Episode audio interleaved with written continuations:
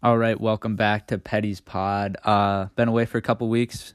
End of year finals, end of year for for juniors is always hectic, and uh, just didn't really have any time to get a podcast in. But of course, you know, been following the finals on Petty's Pod Instagram. If you want to go, if you want to go give that a follow, it's up to you. Um, but yeah, we're back, and uh, it's it's time to talk about the NBA finals. It's been a little bit too long. Um, so we'll talk about Draymond Green antics. We'll talk about keys to both teams going into Game Five, and then our and then my Game Five predictions. Um, so it should be a fun one. Uh, a lot of a lot of stats to go over, a lot of stuff to talk about. So I hope you guys are locked in, and let's get straight to it.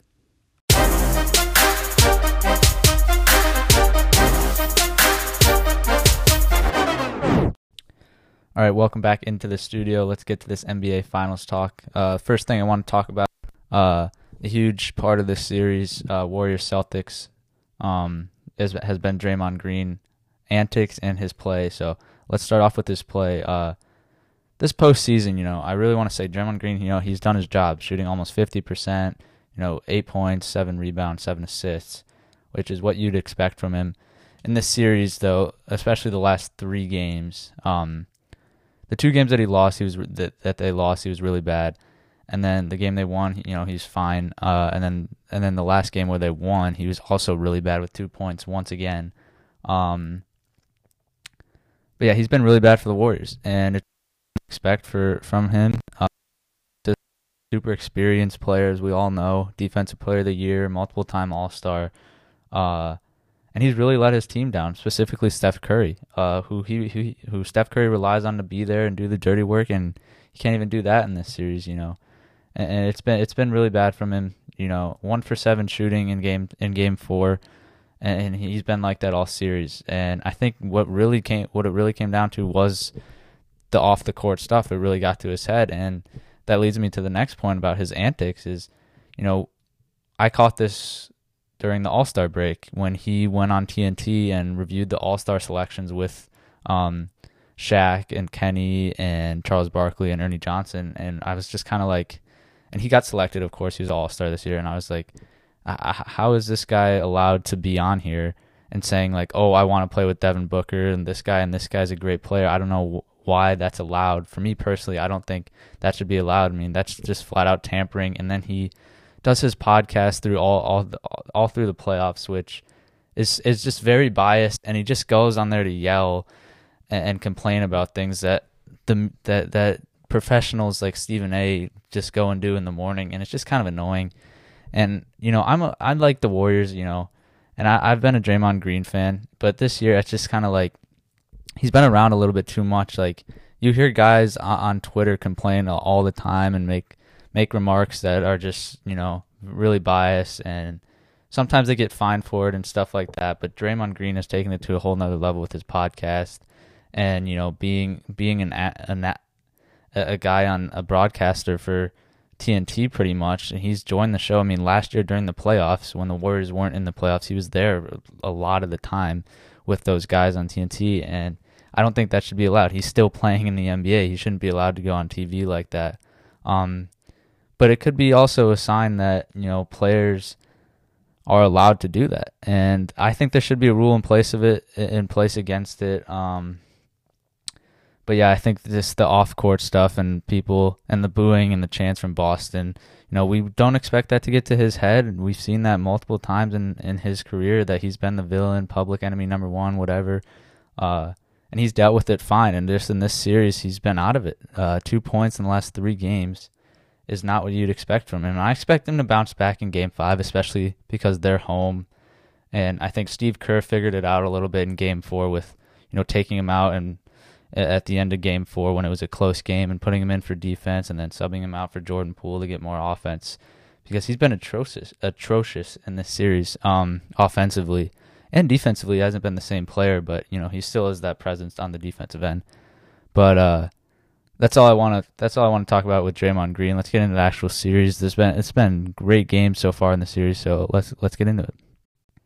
All right enough about Draymond Green and uh, the off court antics of this series. Uh, let's get into some some uh, stats, my opinions on on how this series has gone through the first four games. Of course, it's two two, three game series rest of the way.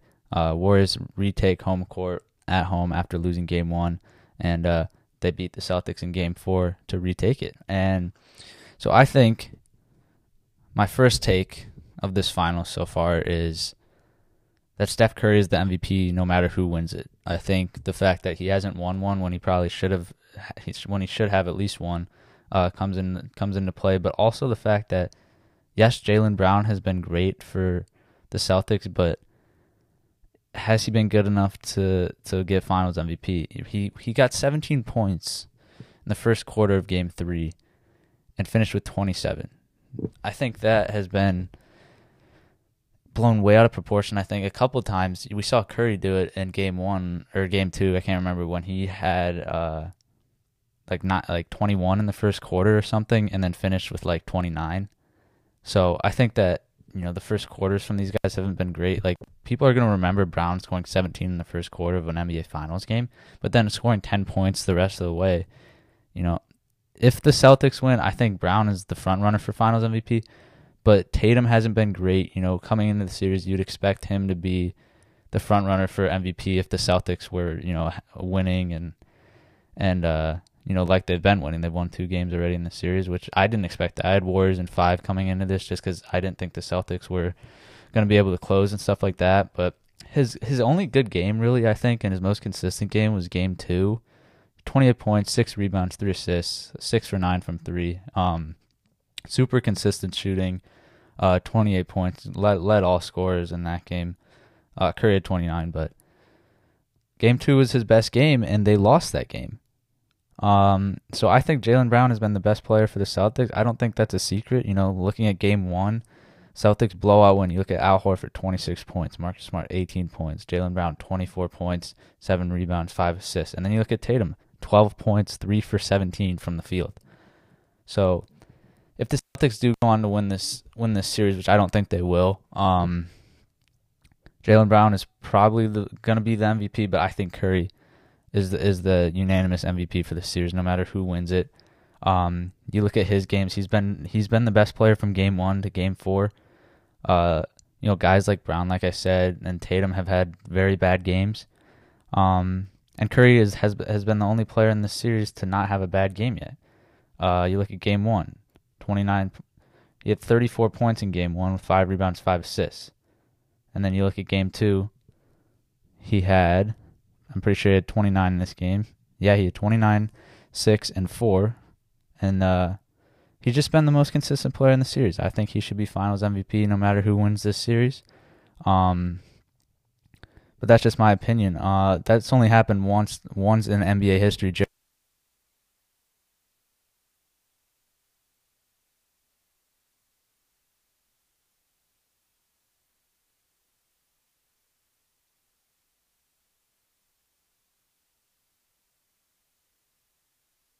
Tatum has another bad game and stuff like that. Curry, no matter if they lose the game or win the game, Curry was the best player on the court. He deserves final MVP for for no matter what for no matter uh, who who wins the who wins the championship in the end. So let's move on to more team talk, I guess. Uh, we'll start with the Celtics so far through four games. Um, the key for them has been no secret. It's been the fourth quarter. Um, it's been every game has been decided by double digits. Um, I think Game Four was by far the best game. Uh, the Cel- they were even until the last five minutes where the Celtics scored. Uh, I'm pretty sure four points in the last five minutes of the game. The Warriors had like 17 or something like that. Um, but yeah, the key for the Celtics has been getting hot at the right time, which is the fourth quarter. No matter if they're losing going into it, uh, we know the Warriors are so dominant in the third quarter as they've been for the last, you know, they took a two year break, but when they were last in the finals, they dominated the third quarter, and then, and also in 2018, the year before that, uh, they also dominated the third quarter. I don't know how they do it. I don't know how it's an even game at halftime, and then one team is so dominant for one quarter, and then it switches again in the fourth quarter. Um, Celtics have been plus 43 going into Game Four in uh, in the fourth quarter, which is absolutely ridiculous, and the Warriors were plus 40 in the third quarter going into Game Four. So that's changed a little bit because game four is a little bit more even, but that's pretty. It's a ridiculous stat. So the key for them has been uh, shooting and getting hot at the right time. But going forward, Uh, I think the Warriors have figured them out a little bit more in the fourth quarter, uh, as we saw in Game Four. They were able to pull out the win, and then in the third quarter, uh, we saw Celtics play a little bit better as well, play a lot more, a lot better defense, a lot more defense, and still be able to score at the other end. And they were winning going into the uh, going into the fourth quarter of Game Four. But I think the key going forward, now that that has kind of died down a little bit, is Jayson Tatum only. To be honest with you, like I said when we were talking about the Finals MVP, his one good game is when they lost in Game Two, and I think he's taking, he's getting good shots. He's been okay. Like he had 23 points in Game Four, which is not what you'd expect from your best player in a Finals game. Um, but I just think he he needs to be more consistent. He's getting good looks. He's getting his, the shots that he wants. He's just not making them. And if he decides to turn it on for one game, I think the other guys like Derrick White and Grant Williams and Robert Williams, especially, of course, you have Al Horford and Jaylen Brown. I think they've been great in this series. And I think if you get one, you know, thirty plus point game from Tatum, that that will that will make the Celtics win this win this series. But then, as we transition to talking about the Warriors, it's the same thing. You know, you you know what you're going to get from Curry. Um, and that's been the difference. You know what you're going to get from Curry, but you don't know what you're going to get from Tatum, and that's been the differences in, in in some of these games so far through four games. Um, but yeah, so it's key for the Celtics going forward. Uh, get good looks for Tatum and have him be more consistent. And he needs to be more consistent. He knows that um, going forward. And if he t- if he turns on for a game, the Celtics will win because the other guys have been great so far. Uh, Robert Williams coming off that injury. You know, he's been a double double machine when he's played, with with also two plus blocks in each of the games he's played in, which is absolutely ridiculous. And so yeah, so Tatum's the Tatum's the key for the Celtics going forward. Uh, his play is going to be huge uh, over the next two games, uh, deciding if it goes seven or not. So let's talk about the Warriors real quick. All right, let's talk about the Warriors' key uh, going forward. I think Warriors win in or win in seven because I don't think I, think they win Game Five, and I don't think uh, Boston loses at home in Game Six, and then Warriors close it out in seven at home. Um, but the key, like I said with Tatum, you don't know what you're gonna get from him. With the Warriors, it's a, it's it's very different. You know what you're gonna get from Curry. Uh, it's just what are the other guys gonna do? We already talked about Draymond Green. Don't really need to talk about him more. Um, his consistency offensively has been awful. One for seven, 0 for two from three in Game Four. Um, he's been bad all series. We know that. Um, I think he can bounce back, especially with the coaching adjustments that Steve Kerr will make for Game Five, and then especially being at home for Game Five is a huge part of that. Um, but the key is is Klay Thompson. Uh, Andrew Wiggins has been good, kind of like the Celtics. Like the other guys have been good, other than Draymond Green and and Klay Thompson. Uh, behind Steph Curry, who's been amazing and is the Finals MVP of this series. Uh, but you look at Wiggins. You know, last game, 17 points, 16 rebounds. the Warriors finally got the rebounding, which is which is a key. We'll talk about that in a second. Um, look at Poole. He hasn't been great, but you can't expect more from a, from a guy who was in the G League last year to play like he's been playing all all postseason in the playoffs. Uh, 14 points in Game Four, which is you know it's it's what you want from a guy like him when you just need offense and to chip in with 14 is what you want from him. Um, and then you look at Gary Payton, solid defensively. Looney with 11 rebounds in Game Four, is also what you'd expect from him, especially being pushed out of the starting lineup. Porter came in, who didn't have the great game. He didn't have his greatest game. He only shot twice. He was 0 for 2 with two points, one rebound, one assist. Um, and he only played 15 minutes, so I don't really understand that adjustment by Steve Kerr. I don't think anyone really did, but I think the biggest key is first of all the rebounding. Uh, you know, Robert Williams and Al Horford and Grant Williams for the Celtics have been dominant on the boards. And then see Looney and, and Wiggins decided to show up uh, rebounding the ball with 16 rebounds and 11 rebounds, and even Curry with 10 rebounds in game four. And they win that game. So rebounding has proven to be a huge factor in this series so far.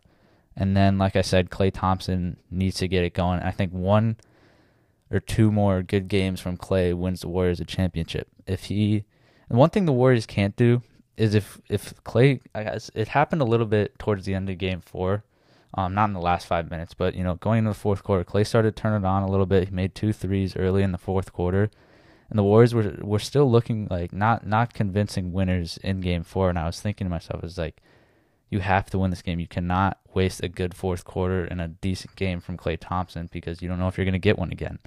Um, and if you do get one again, you have to win that one. So if, if Klay has has a good game and scores like we'll say 22 plus in in the next couple games, you cannot lose those games because you don't know if you're going to get another game from him. Like let's say he goes on to score like 30 plus in game 5 and the Warriors lose. That's a waste of a game because he's been so bad in this series that when he has a good game, you can't lose it and you can't waste it. Um, so those are the two keys for for Golden State. I think going forward is the rebounding, and then Draymond Green obviously needs to be better, and Klay Thompson needs to be better.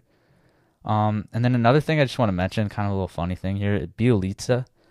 My dad and I have noticed it. I talked to my friend yesterday, Juan. Uh, he's noticed it too. Bjelica off the bench on Tatum.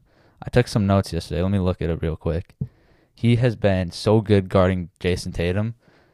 So I took I was watching the game. Game this is game four. Bjelica. I noticed it in game two and three when Bjelica was on the court. He got switched on to Tatum a lot, and he and Tatum was so bad against him. And Stan Van Gundy and Mark Jackson were like, "Oh, this is a tough matchup for Bjelica. Tatum should should get to the basket and score here." And he never did. So game four, Bjelica switched on to Tatum um, four times uh, Tatum was 0 for 2, two turnovers, and Bjelica and Jaylen Brown.